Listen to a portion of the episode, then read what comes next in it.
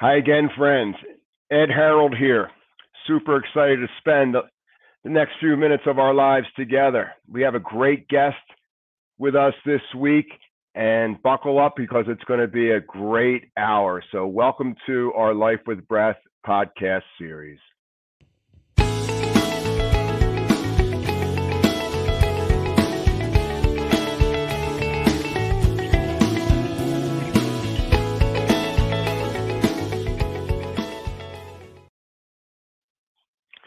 Welcome back, friends. So good to be with you on this beautiful fall we're having in 2021 on planet Earth. Today, we have the amazing Cara Bradley with us, and she's just a wealth of wisdom, knowledge, compassion, experience. And she's just a master teacher of many different things. And I'm really honored to spend uh, a little bit of time having a conversation with this great soul to begin with, let's get ourselves grounded. Let's really drop into our body. So if we could just take a few minutes and turn off the external world as much as we can and, and tune our awareness to this breath of ours, this opportunity, this energetic charge of our awareness, and just drop into our body. So if you'd like, just let your eyes close Drop any old stressors off the trunk of the neck or the shoulders. Let it roll down your back. Allow your feet to feel the support of Mother Earth, this great planet that we've all been gifted to be on during these transformational times. And just press your feet down like you're going to stand up. And as soon as you do that, notice the spine becomes straight, the central nervous system turns on, the heart cracks open, and we're completely present. Now, bringing your awareness to softening the face, allowing the forebrain area to be completely relaxed. And notice your eyes inside the sockets. If you just move your eyes slightly, gently inside your sockets, notice you can tune into a lighter version of ourselves, something different than the normal narrative. This simple eye movement shifting your awareness to your low jaw, separating the teeth a fraction of an inch, allowing the tongue to rest on the upper palate, keeping the nasal channels open. Shifting your awareness down into your voice box, the larynx, the pharynx, the vocal cords. And let's go to yoga and let's bring up the ocean sounding breath, this ujjayi breath. Begin to pull ourselves present begin to slow the breath down and allow the breath to nurture the inner world from the soles of our feet to the crown of our head. Being grateful for the opportunity just to be us today. And as you begin to slow the breath down, notice your neurochemistry will shift, hormonal secretions will shift, blood pressure will reboot, and will become more energy efficient. If you're exhaling longer than your inhale, you're toning down the amygdala. Your body is burning fat as its primary fuel source. We're saving our precious glycogen and sugars for the brain, and we're becoming energy efficient. Now, how comfortable can you get inside your uniform, inside your body? How comfortable can you get with that roommate in between your ears.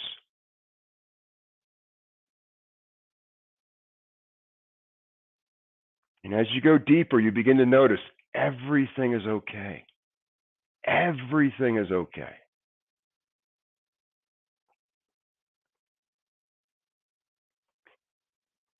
Press your right foot down into the earth a little stronger than your left. Focus your awareness on your left prefrontal cortex and feel the connection between the lower right side of the body and the upper left side of the brain. Stabilize that area. And inhale, hold the breath in for two. Exhale, hold the breath out for two. And focus your mind on the various platforms that we host in our left prefrontal lobe while the right foot is pressing below the floor.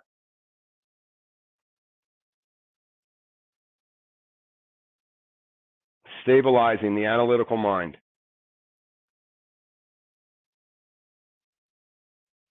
Let time begin to dilate as you perceive it. Know that you're closer to every goal than you can possibly even imagine.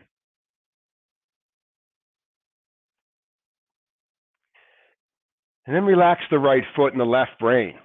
Shift your awareness over to that beautiful left leg of yours and press that left foot down. Anchor that left foot down into the earth. Shift your mental awareness into the right prefrontal lobe. Now, you might notice immediately the sensations, the visualizations are different there. That's okay. And then go back to that same breathing exercise of inhale, hold for two, exhale, hold for two. Lower left is pressing down. Mental mind exploring the right prefrontal lobe. Try this for a minute.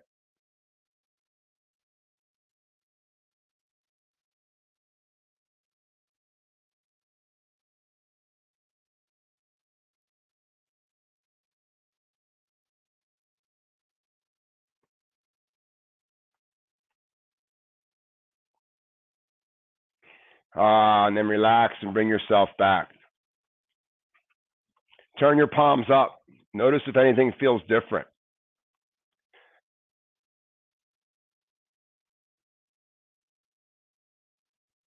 And let's tune your awareness to your heart, the real reason why we're all coming together today.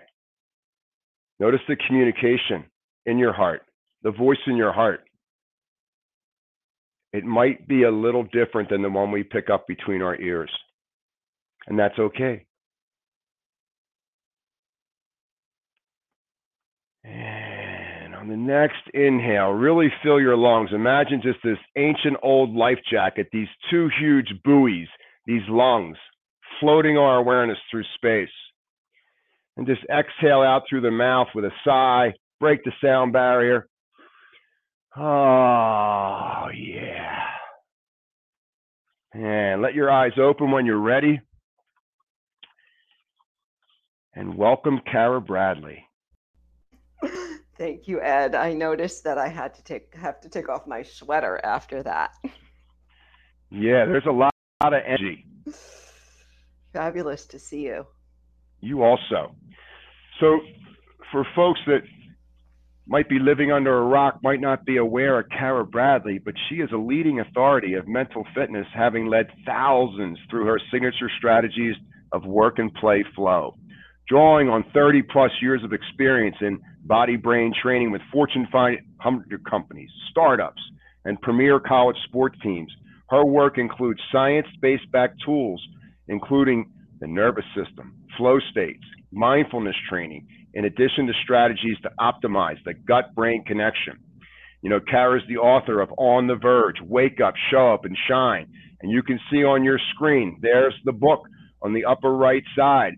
Make sure you get out there and get that book because that book is going to change your life. Mm-hmm. And On the Verge is a call to break free from your busy mind and wake up to right now, fully engaged, ready to shine, and discover how to shift beyond crazy busy into a high definition, high voltage living. I love that. Welcome, Cara. Thank you. Thank you. So good to be here. What's going on in your world these days, beautiful? Oh, wow. High definition. That's it, Ed. And I know that you and Wendy get that living in high definition in with high voltage energy. It sounds so cliche and my daughters who are in their mid 20s will roll their eyes but that's it you know when our when when our when our bodies and our minds are in sync and our systems are working in synergy we we experience everything more vividly you know with yeah. this with this energy that's just whoo so that's that's what's happening. Now i met you several years ago when you were leading uh, yoga sessions and you had the verge yoga studio outside of uh, philadelphia pennsylvania. And i remember every time i drove past that place there was a line all the way down to delaware and you had about a hundred classes a week, and it was high. Talk about high energy. Yeah. Uh, how did you get involved? Well, first of all, your personal experience. Like, how did you stagger into the yoga thing like like we all did at some point? And then what where did that entrepreneur thing come in where you just blew it out like huge? Mm, well, thank you. Thanks. Yeah, those were the days. I mean, things have changed a little bit because of uh, the, the last 18 months, but um, where I started my, my introspection and my search, if you will, was on the ice. So I was a figure skater. I wasn't a good figure skater. You never heard of me out there, but I skated a lot and I loved it. And we used to do something on the ice back then called figures, which uh, a young skater would be given a patch of ice and we had a scribe, which was like this really big compass. And we would scribe a figure eight on the ice. And then for an hour, we would have to trace that figure eight on an outer edge and inner edge, going forward, going backward. And they've done away with figures in the sport because I think there was just so much protest because the kit, everybody hated figures. Mm-hmm. I loved figures. I loved it as a as a 12 year old to be on the ice. What I what I learned back then, of course, I didn't have the words to it, was that when my mind when I was thinking about something else, right? When I was thinking about school or whatever, a boy, I would go flat on my edge or my blade. And so I learned back then there was definitely something about thoughts and body that, um, you know, that there was a connection there. Mm-hmm. And so, you know, throughout my life as an athlete, I I've always just tapped back into that, but I didn't have words to it. I didn't have disciplines I didn't know.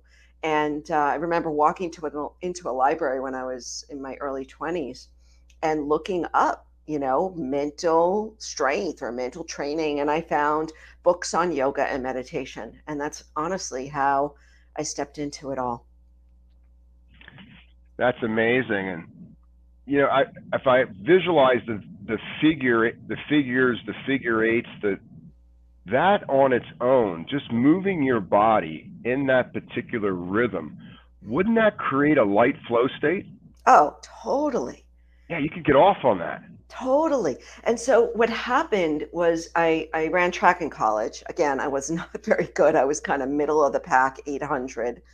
And um, I had a full out high flow state in my last race. And I, and I write about it in the first, the intro to the book. And what I realized after that, because I blew seconds off my 800, and I was like, holy crap, like I had this in me the whole, my whole career, and I mm-hmm. tapped into it my last race. But what I realized was that that feeling, that body state, body mind state was really, really familiar. And I, I it traced back to my time on the ice.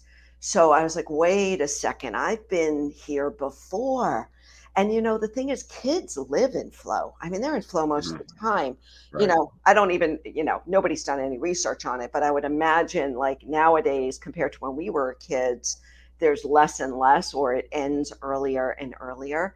But you know, we we experience that childlike, uh, you know, experience like you were saying before, where time dilates, where where we're at a body, where our senses are are really um, magnified. You know so the, the flow states are places we've all been and we we access them differently. We have different triggers and different activities that get us into flow. Yeah. So before we get a little deeper into this can you tell folks a little bit about what it was like to run a studio where you had thousands of students coming in and out every week and you're doing yoga teacher trainings cultivating the seeds you're bringing in people from all walks of life that most of them have don't have any idea what why we're even doing it. They just heard through word of mouth that you feel great when you leave. How was that experience for your soul and your heart? Oh boy. That's a loaded question yeah. I mean, the first thing that comes to mind, honestly, is stress. Mm-hmm. I mean, it, it, was stressful. I mean, you probably saw you were at Verge during, you know, some of our prime years where we had three yoga rooms going at the same time. We had a meditation school and teacher training and workshops. It was busy. And I, I'm a teacher. I mean, I can't not teach. So I was still mm-hmm. teaching five, six classes a week in addition to you know managing 30 teachers and 100 classes a week. Um, wow. it, was stress, it was stressful, Ed. I mean, it was there. There, there are a few of us out there that are yoga studio owners um, that are, you know, really kind of uh, paisans. I'm Italian. Um, we get each other. We recognize. You know, people think it's all, you know, love and bliss, but at the end of the day, and this is the the honest truth. At the end of the day, I always went to bed and put my head on the pillow and knew in my heart that we had changed lives that day, that somebody was going to bed having treated their child better or their partner better right. or having done the right thing. So, you know, there's a lot of buildup of that karma or merit, as we say in, in the Buddhist world, right? There's a lot of merit that was built up, even though it was stressful. But you know what I really enjoyed about being in the studio owner role was you know, you'd, you'd hear people all the time in their transformational process. And, you know, outside of the yoga world, they, they'd be going to therapy over here, or they had, you know, a gym membership over here, and they'd be doing all sorts of other relational things. But when they came to our studios, it was like, you know, in, in, in an hour or 90 minutes, you could get everything you needed to unload what needed to be unloaded. You could pack on what needed to be there. You're walking a little taller. You're breathing a little lighter. You're you're you're lighthearted in your thoughts, and it all happened in like this hour or 90 minute incubator. And it it was to me, who's very time. I'm very time, you know, oriented. You know, I, I never saw a bigger bang for time and a buck than, than what we were offering. And that really made me feel great. Yeah. Yeah. I mean, we would say it's the cheapest form of therapy. You come in yeah. for an hour, 15 bucks, whatever it costs you, you know.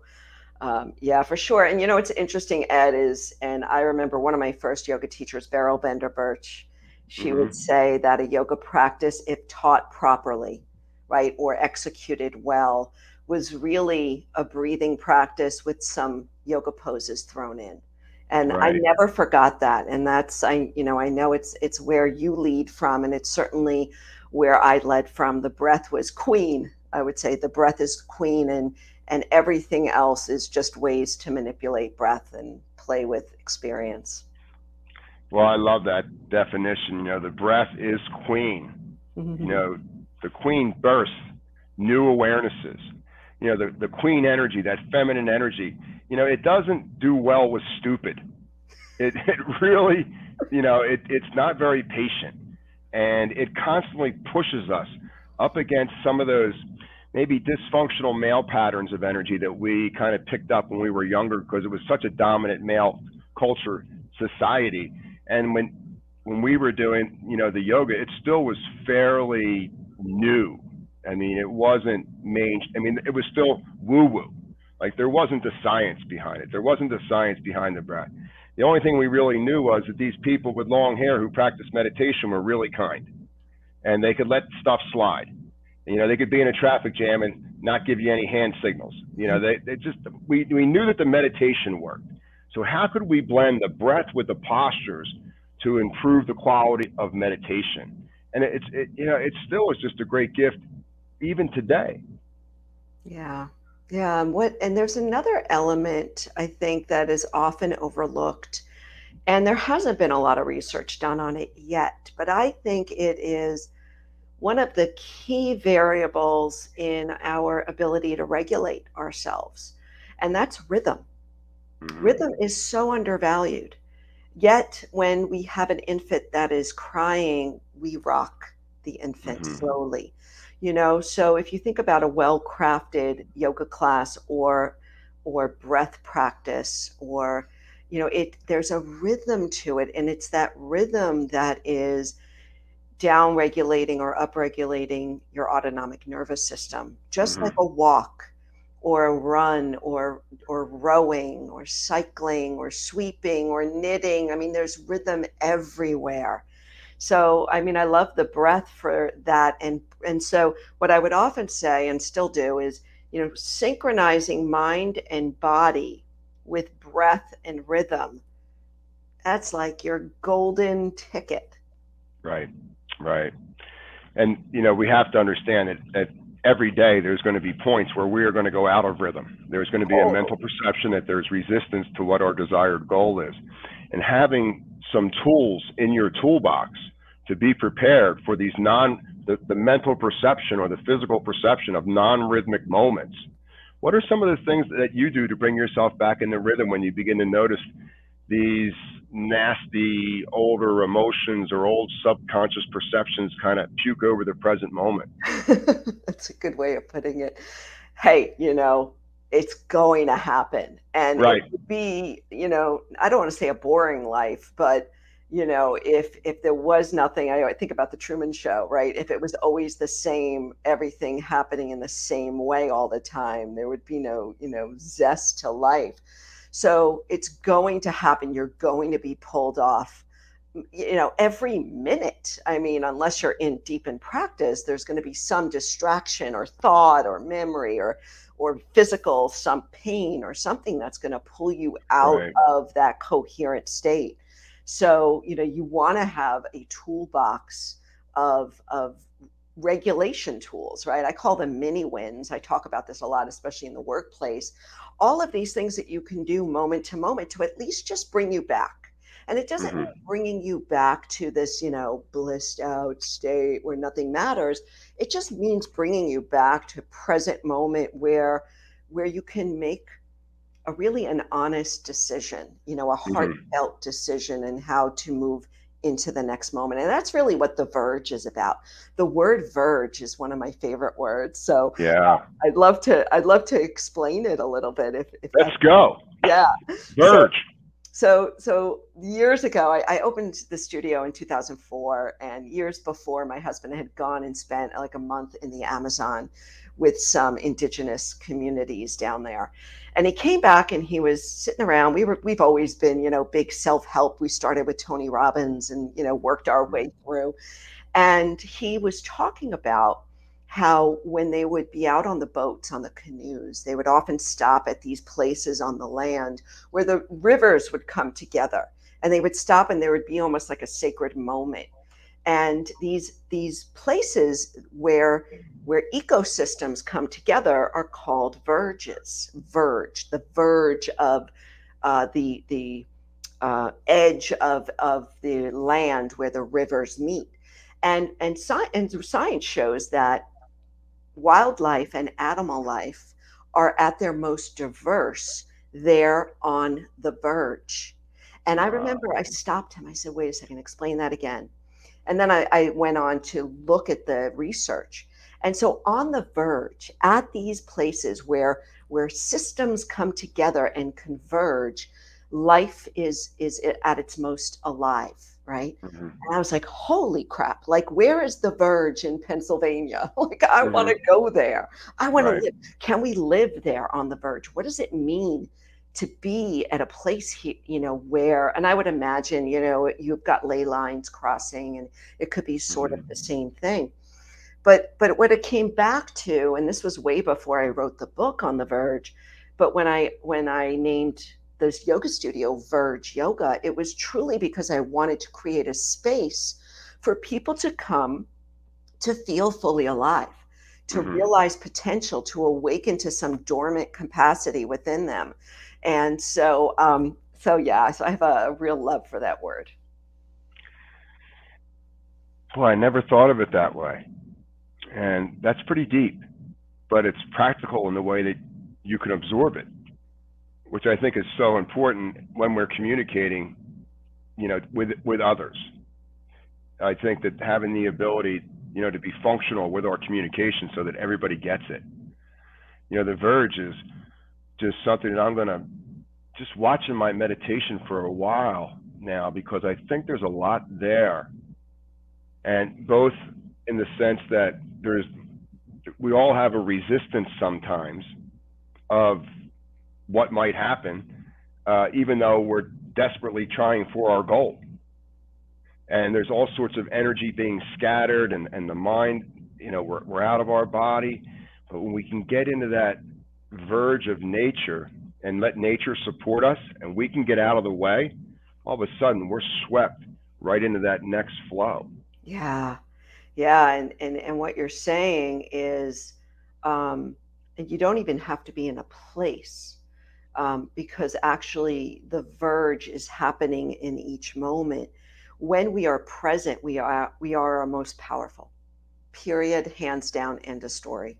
When we are fully grounded right here, not worrying about the next word coming out of your mouth, not thinking about what you just said and how it landed if it was awkward, but right here, allowing the life force to move through you and speak through you. That is where we are most powerful. So we can be on the verge moment to moment. There's always another opportunity to be in that place where, you know, life comes through you.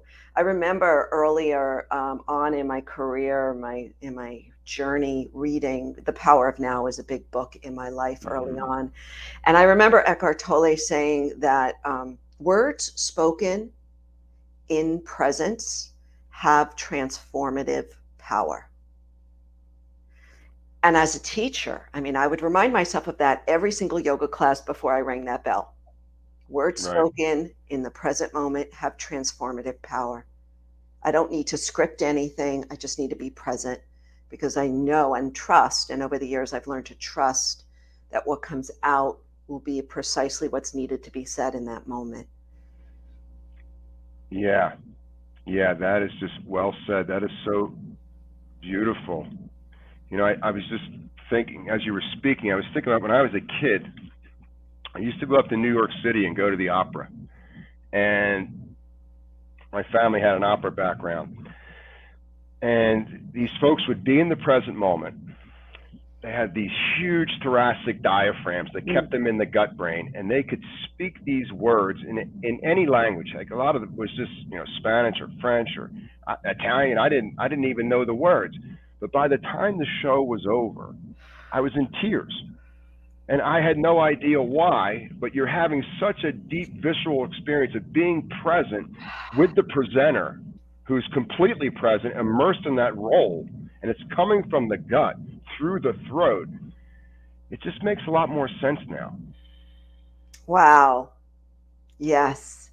And I, am particularly interested in the voice when it comes to the nervous system. And something you mm-hmm. just said really rang true. I've I've done a deep dive into polyvagal theory and mm. Stephen work, and Beautiful. had actually had the opportunity to interview him once, and we talked about the voice because, um, and this is something that may be kind of off script, but there is no script, mm-hmm. is that you know we read each other like animals. I mean, we are. We're able to read through nonverbal communication but we're mm-hmm. also able to read each other through the tone of our voice. Mm-hmm. And if I am nervous, which I'm not right now, very mm-hmm. comfortable with you, and this is my natural speaking voice.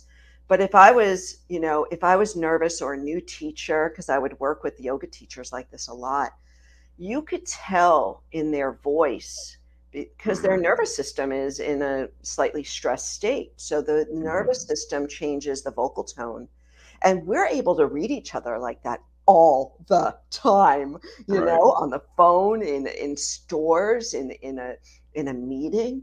So I think that you know we we need you know one of my favorite quotes is from Emerson. Um, Who you are speaks so loudly, I can't mm-hmm. hear what you're saying.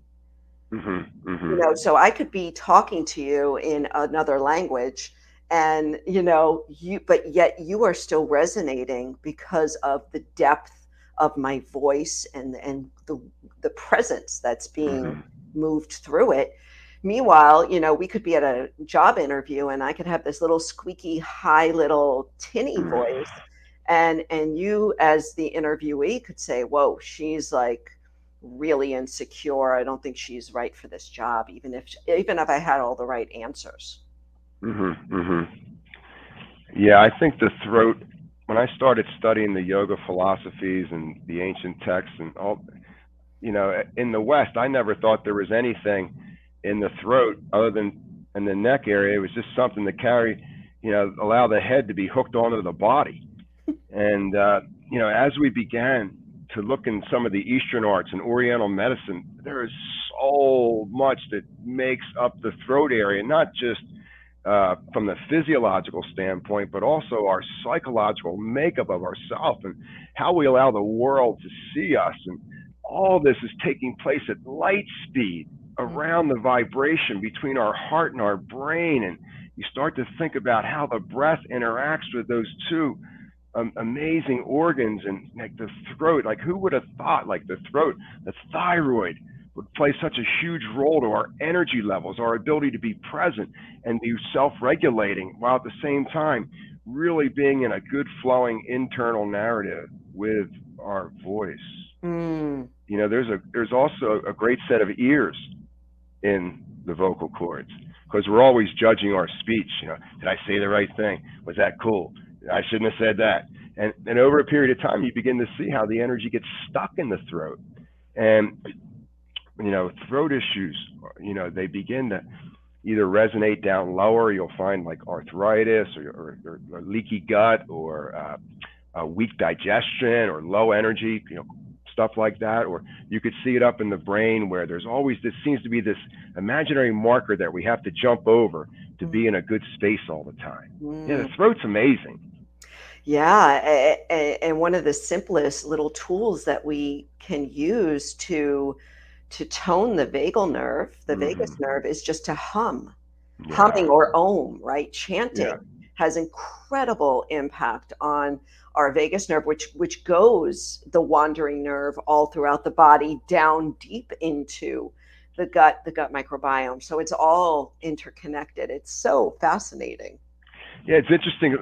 Back in the day, before whatever this thing is going on, when you used to travel to companies and, and present workshops, you know, I was always I was always mindful of you know the sound of Om, but I didn't want to bring that into the corporate setting because that might not be appropriate. So I could still get the same vibration by simply using A, E, I, O, or U, and just kind of get it into the Western model because I'm still getting that tone, I'm still getting that vibration, and you'd get folks toning around the corporate table, hmm. and like the first couple times it'd be a little bumpy, but then all of a sudden it was like a metronome.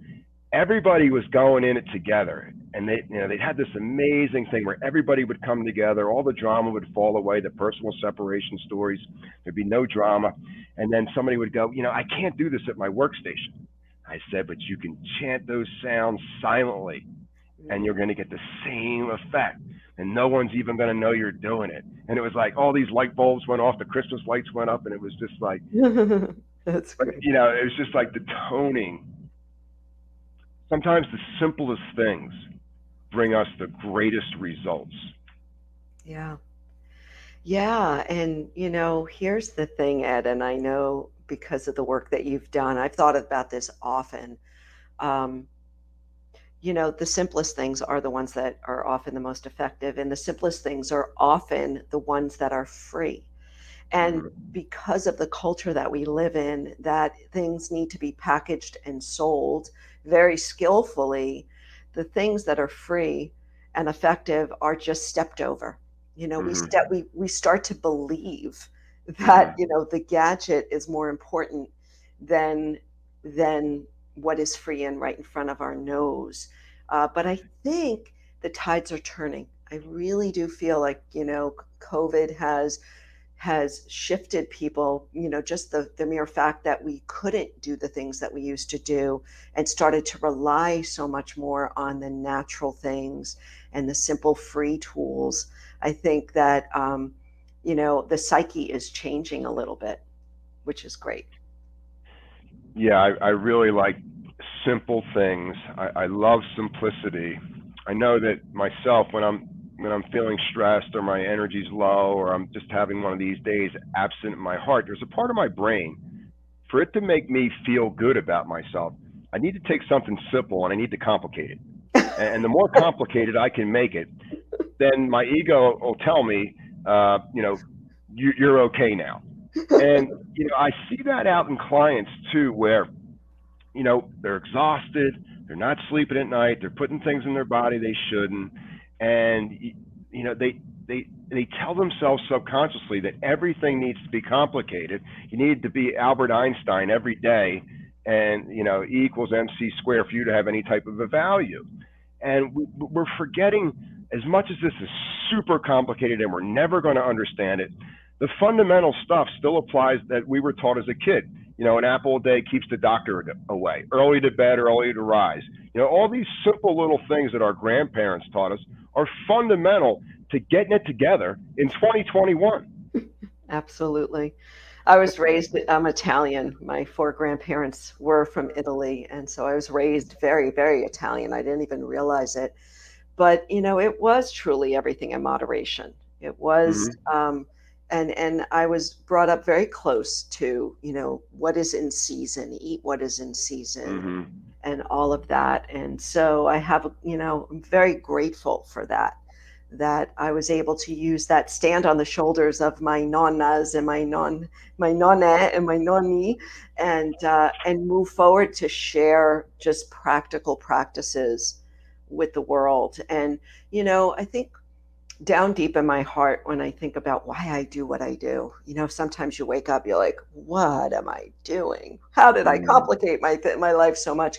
It really always comes back to um, if I can do, if I could share, you know, whatever whatever I have mm-hmm. to help somebody trust themselves, trust their intelligence, mm-hmm. trust their um, their their body's intelligence to find balance, to heal itself just trust, trust, trust in yourself that you have absolutely everything you need, then, you know, my work here will be done if I can just help a couple of people do that.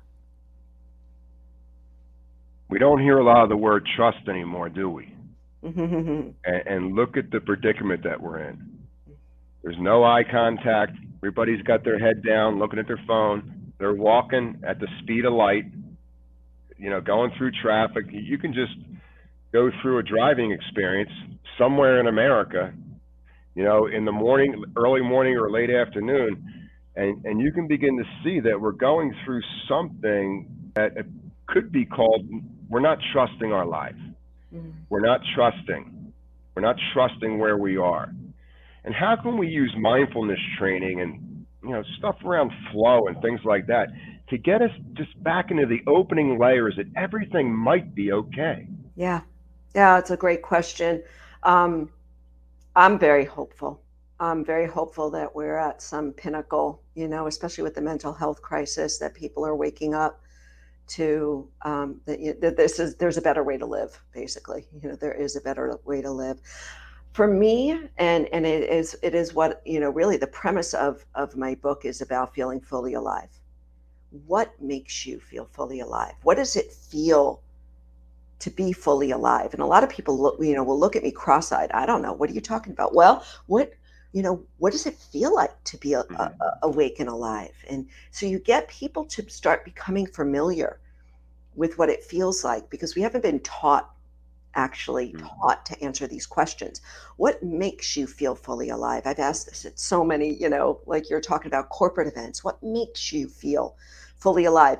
Hands down, almost 95% of the time it's free. It's in by the ocean like me in the mountains like you. Mm-hmm. it's you know in the woods it's with my dog it's cooking it's reading it's you know it's stuff that we do all the time. We don't need to have all the stuff we think we need. You know that's been kind of programmed.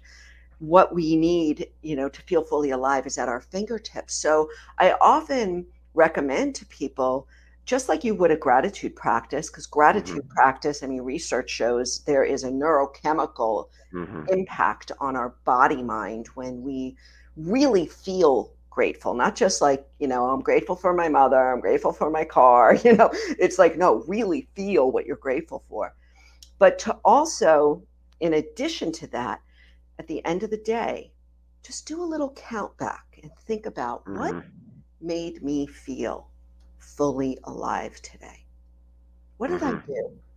Because it's really important to become familiar with that so that mm-hmm. you start to not, I hate to use the word schedule, but you start mm-hmm. to make those times very important in your day. Playing, getting down on the floor and playing with the kid, you know, the dog, getting into the woods, you know, tending to your garden, whatever it is. And, and being on your bike, you know, going for a run, because this the whole idea about mindfulness ed and i think it's it's a, something that's very misunderstood out there um, and which is why I always come back to the body. You know, my meditation, meditation in in Tibetan is the word gom, G O M. Mm. And gom translates to becoming familiar with. When I learned this from my teacher, Scott McBride, over at, at, Verge, you know, he had yeah. his uh, institute there at Verge, it changed everything for me. Meditation is about becoming familiar with. It's getting to know, getting to know your mind, getting to know mental patterns, getting to know emotional patterns, getting to know your emotional tendencies, getting to know physical patterns, like in mm-hmm. yoga.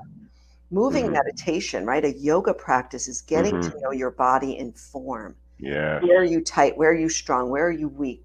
So meditation could be practiced in so many different elements, but not to confuse it with just sitting down, closing your eyes, and trying to stop thought, right? It really is so much more about getting to know what makes you feel alive, getting to know what doesn't make you feel alive, or who doesn't mm-hmm. make you feel alive. Mm-hmm. This is the essence of, of becoming aware or mindful. Boy, meditation, it takes on so many different forms. There's so many different teachers. There's so many different ways to look at it. When I was younger, I used to resist meditation because I thought it was all a mental process where you know you just you know look at your thoughts or your thoughts look at you and you know I, I wasn't the most disciplined student in, in Western education and I, you know I wasn't really turned on by it. I was more into the feeling the, the kinesthetic energy you know the the highs you know get the body going. But what I began to notice in meditation was initially for me for the first few years it was all in the body. It was being described to me in my head but all the action was down here. And it was like, wow, like you missed that by like six feet, you know. And it was like, oh my gosh, this can really be, if I want it to be, about the sensations of just being still and being in my body, and whatever arises out of my body, I should probably pay attention to it because that's what you do in your normal waking state. You move your body and you judge your level of skill. Yeah. Yeah, you're you're absolutely spot on and and this is where I said I mindfulness is really misunderstood because and I, am not faulting teachers for it. Um, I just think that we have we have made mindfulness to become this mental strategy. And mm-hmm. so um, my work right now is really focused on mental fitness. And I use that right. phrase because I think that people can understand it. We have now gotten to the point where most people recognize that physical fitness doesn't come by just um, running every day, that you need right. to cross train. There are different mm-hmm. elements involved in becoming physically fit. Mental mm-hmm. fitness is the same. It is, mm-hmm. there's a cross training element. There's there's breath work and sleep hygiene and maybe some cold exposure and physical exercise and and mind training and gut brain optimization. And so there's all this different work that we can do social connection to help us become mentally fit. It's not just in your head. In fact i say that all the time. Mental fitness is not just in your head. So my my work and my passion is in helping people understand that you know, so that they don't think that mental fitness is just another psychological strategy. It's just changing your mindset. That's part of it, but it's not all of it. So much of it is below the neck. That's right. what creates our our mental clarity and acuity and flexibility. And and you know, one one other thing is I haven't done this in about a year, but I have Googled before. Maybe some of your listeners will Google it and let me know if there's anything more out there. Where do thoughts come from? How do thoughts arise? Mm-hmm. And the truth is, we we just we don't know. They don't know. We don't know it. What we do know is it's some kind of neural synapse, right? Something happens right. neurologically to to to. It's like a burst, right? Something, but that's it. We don't know anything else, but we do know that it comes from the nervous system. Right. So why would we spend all of our time up here spinning our wheels when whatever is producing this stuff is coming from below the neck, so to speak? Yeah. That's so cool. You know, I love asking questions that there isn't an answer for right now. And I'm okay that we don't have an answer. I think our goal as a human being to be a good parent or leader or son or daughter, you know, is just to make sure what you're leaving behind you is an easier path than the, than you took. Yeah, and you know, asking these bigger questions: Who am I? What is my purpose? Uh, are thoughts being created for me, or am I creating thoughts? Do I have free will, or is the free will created for me, and it's just my perception that I'm choosing my moment? Or is the moment chosen for me? Is this thing all written for me? Or do I have little plays where I can interact and change the trajectory and adjust the grid of, you know, where I've been and where I am and where I want to go? I, I love asking questions that that don't require an immediate answer and then I don't judge myself as being not smart or intelligent. I'm just I think the universe just wants us all to ask some really deep questions and not require an immediate regurgit of the answer. I love it. Yes, abs- I absolutely adore questions, inquiry. Yeah. Inquiry. And, and How are you going to learn anything new if you don't ask the different different questions? That's right. And the thing is, Ed, is that so often, in fact, one of my other meditation teachers, Adyashanti, uh, I remember him saying, ask the question but don't an- answer it. Right. Because the, the question, he said, elicits the response. In other words, there's something that is going to emerge from that question right. that you asked, whether it be a thought or a sensation or something that happened right. at four o'clock in the afternoon that answers the question you asked in the morning. So I, I'm with you. Just ask it and allow. You know, if we're in a bad mental space, you know, or we're having, you know, a bad run of it for a day or a couple days, it's not the questions, it's the answers that we've been giving ourselves that have led us to this transitional trigger. Yeah, that's great. Uh, you know, it's just like everybody has to understand that everything is happening for our benefit when we can get out of our own way.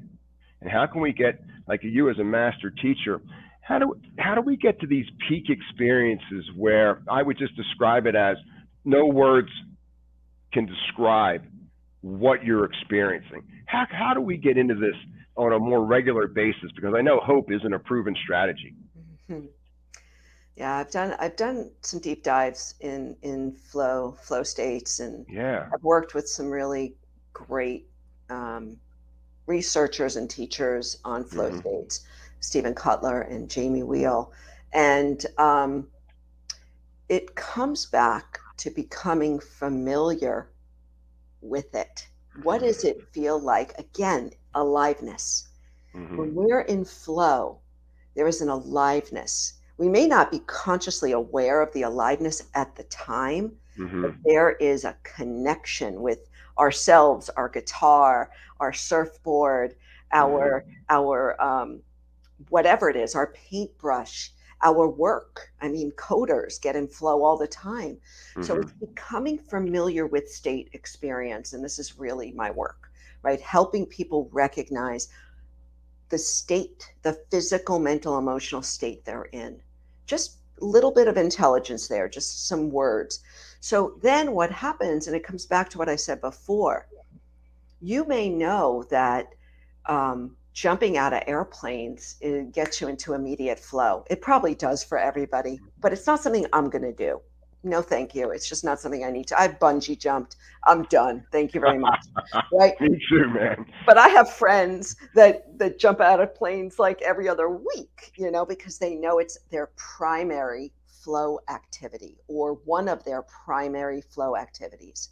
So if I were to ask you, Ed, I think I know a couple of the answers what are some of the primary activities that you do that make you feel most alive? Well, it would have to be being outside, whether I'm skiing or rowing on the water or hiking out in nature, something outside expansive. Exactly. Right. Exactly. Right. So those are some primary flow activities. So you want to, for your own mental fitness, make sure that those activities are scheduled into your life. Right. You know, one of the worst things that we've ever done is two week vacations, right? So people, you know, think, okay, I've got two weeks to go and do all of my primary flow activities for the year. And then they spend the rest of the year miserable. You know, Right. what if we recognize that yoga, deep embodiment in my body, um, meditation or, or, you know, reading, you know, could be prayer. It- you know, we all have different flavors of what makes us feel alive, grounded, connected and to be very aware that those are your those are your lifelines they really are your lifelines and we have to give ourselves permission to schedule them into our lives some daily mini ones right some Mhm. weekly some monthly you know every quarter once a year some big big ass flow activity you Mhm. know Mhm. Yeah, yeah. You know, we're speaking of flow. We we traditionally talk about the solo flow experience. How do we, you know, as a businessman, you know, get into that flow and create the next gadget? How do we, as an athlete, how do we go out and have the best event we ever had? How do we create flow in groups where the individual psyche or body falls away and then we all tap in to this vibration, this frequency where, where we're all coming together as in one? How, how do we do this with groups, Cara? Yeah, I mean, it's not, it's, it's, it's, I can speak from teaching physical disciplines, right? Mhm. Um, I, I'm not expert in, in group flow at work. It's just not my, you know, it's, it hasn't been my, my expertise, but I will tell you that having taught 10,000 yoga classes, you know, there's a Mm. time in the class if if you're moving and breathing in rhythm, right? Simple movement, simple breath, simple language, right tone of voice. Mhm. And it's usually about 10 to 12, 15 minutes into the class where you feel it. Right. Feel the group flow, you feel the group rhythm, you feel Right. people's breath are in sync. And you know, I mean, you get Mhm. people breathing together, the heart rates are, you know, coming into uh, resonance. I mean, Mhm. brain waves are coming into Yeah. resonance, and there we are. Well, we know that uh, it takes about six to eight minutes for the autonomic nervous system to shift from sympathetic to parasympathetic. You know, we hold this tension, you know, in our fascia all the time. It's really, you know, when you feel that fall away and you just feel that lightness move through the soft tissue around the muscle, like you'd feel it in Shavasana, or maybe you'd feel it uh, at some point in the class. And then if one person feels it, there's an invisible field that gives permission to the people around if they're open to maybe feel that. And there, there's no words or anything. It's like a language that's spoken that we can't pick up with our five senses, but there is something as the facilitator that you pick up and you go, This is why I love me and what I do in my life. Because I get to have this unbelievable human experience Ugh, with these great folks. It has nothing to do with me. yes, I'm just kind of like the gatekeeper, but it's amazing to watch it and feel it. yes. Yeah, I miss it. I miss it because I'm not actively teaching yoga right now. I uh, I miss I miss that feeling. It was like a practice for me every time I taught. Well, you know, for me, like as I got out of the the studio business, there was like this wave of everybody wanted to go faster, Mhm. and it was like, dude, we we always use the practice to counterbalance what's taking place in the external environment. And if everybody's going 90 miles an hour in their head, we need to go slower. The voice in the head who's going 90, who says we have to do the faster yoga, that might that might work, you know, once a week or something to get a little deeper detox. But we want to use it to counterbalance. And there was almost like this battle between like the people who wanted to go faster and the people who wanted to go slower. The feelers and the thinkers, I used to call them. and it was just to watch the whole interplay of it. Like whatever, just glad you're here. Hence, some of my stress as a yoga, yoga studio owner. Yes, I know that well. Yeah, you know, and it's like I'm aware of it. You know, we all want to go fast, but there really makes no it makes no sense to me to go fast if you haven't mastered going slow. Yes. Yeah.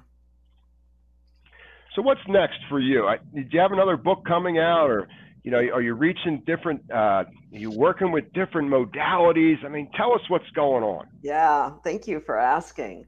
Uh, like I said before, my focus, my primary focus is mental fitness. It's helping people awesome. understand cross training practices and protocols to feel and perform their best. And so it includes movement, breath training, uh, nutrition, mind training for sure, c- social connection, but also the gut brain connection. And mm-hmm. so um, I am working with a company called Amare Global that is really one of the prime movers in the space of gut brain op- optimization.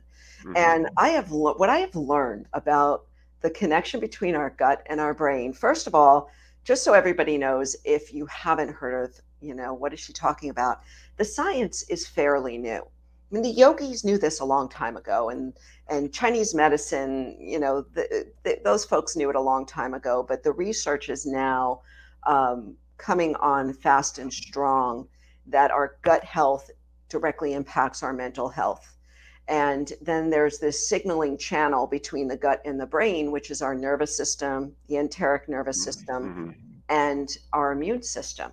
So when we can get the gut microbiome, which is this environment of trillions of bacteria, fungi, mm-hmm. viruses, working properly, and then the signaling between the gut and the brain clear, clearer, mm-hmm. not not foggy or staticky, but because of an inflamed body, but clear, it it completely changes how we mm. feel mentally. And so this has been my focus. You know, what is mind blowing, and and you may or may not know this, Ed, or others of you out there, is that 90% of our serotonin is produced in our gut. The bacteria in the gut are actually producing the, the serotonin and signaling up to the brain that we feel good or connected. You know, there's 70% of our dopamine, our GABA, our norepinephrine all of these transmitters, neurotransmitters that we need for focus, for motivation, mm-hmm. to relax are in our gut. So if the gut is in what's called dysbiosis or imbalanced, mm-hmm. most of us have imbalanced gut because of stress and environmental mm-hmm. toxins and maybe medication or poor food then there's going to be a mental component that is that is compromised so my journey has gone from physical, from the physical muscle to mm. uh, the mind through meditation down into the nervous system and now down a level even deeper. And it is mm. so mind blowing and exciting. We are all going to be talking about this in five to 10 years. It's going to be, you know, it's going to be really fun. And I, I'm really hopeful that as people start to learn more about how to modulate their microbiome, because uh, I know it's been a life changing for me, my own life. It's going to help all these other cross training modalities for mental fitness fall into place for them. Amazing. You know, I, I love the, the fact that we're on the preface of it really matters how you feel, yes. how you feel about things. And we're starting to understand that we are much deeper feelers than thinkers. And all this feeling is coming up into the brain, into the central nervous system. And I just read a study the other day about the central nervous system being the brain and the spine. It's all in, in coast, in, encased in bone. And then you have this amazing vagal system, which is mm. not encased in bone. And it's actually out here in the environment, reading the environment without any bone structure to protect it. There's, there's, there's not a lot of fat on it. And it can be hmm. affected so, either positively or negatively by what, what's going on in the world, a lot more than the central nervous system. Well, that's why, you know, they, they call the, the gut the second brain. And in many ways, a lot of researchers are saying, wait a second, this is kind of the first brain here. right, right, right. So, is there any wisdom you could share with us before we part ways on this beautiful fall day and we mm-hmm. send you back out in the Maine and whatever you're doing out in the woods there, it's got to be fun. I'm on an island, actually. That's even island. better. it's a small island off of Portland. It's it's really wild, just for short term. Outstanding. Um, My goodness, any any uh, wisdom is is is become familiar with your with yourself and what makes you come alive. Uh, and, and there's a great Howard Thurman quote. I can't say it all, but it's something about um, know what makes you come alive because the world needs more people who have come alive. And so I botched it up, but it's kind of in that jest. It's beautiful. It's well said. Everybody gets it. We're free thinkers here for the most part. You know, when I first met you, there was a magnetism to you, the way you held space, the way that you were such a great listener. You could communicate clearly what your intention was. And I found you very, very authentic. And it was a great just gift to, to have met you and share an hour of your wisdom. I learned so much. I can't thank you enough, Cara, for spending some time with me today. And I really look forward to seeing what's next in your career because I know it's going to be earth shattering. Well, thank you. And I've, I've watched you blossom as well and so respect the work that you do. So thank you for having me. You're the best. And as always, go be great. Thank you.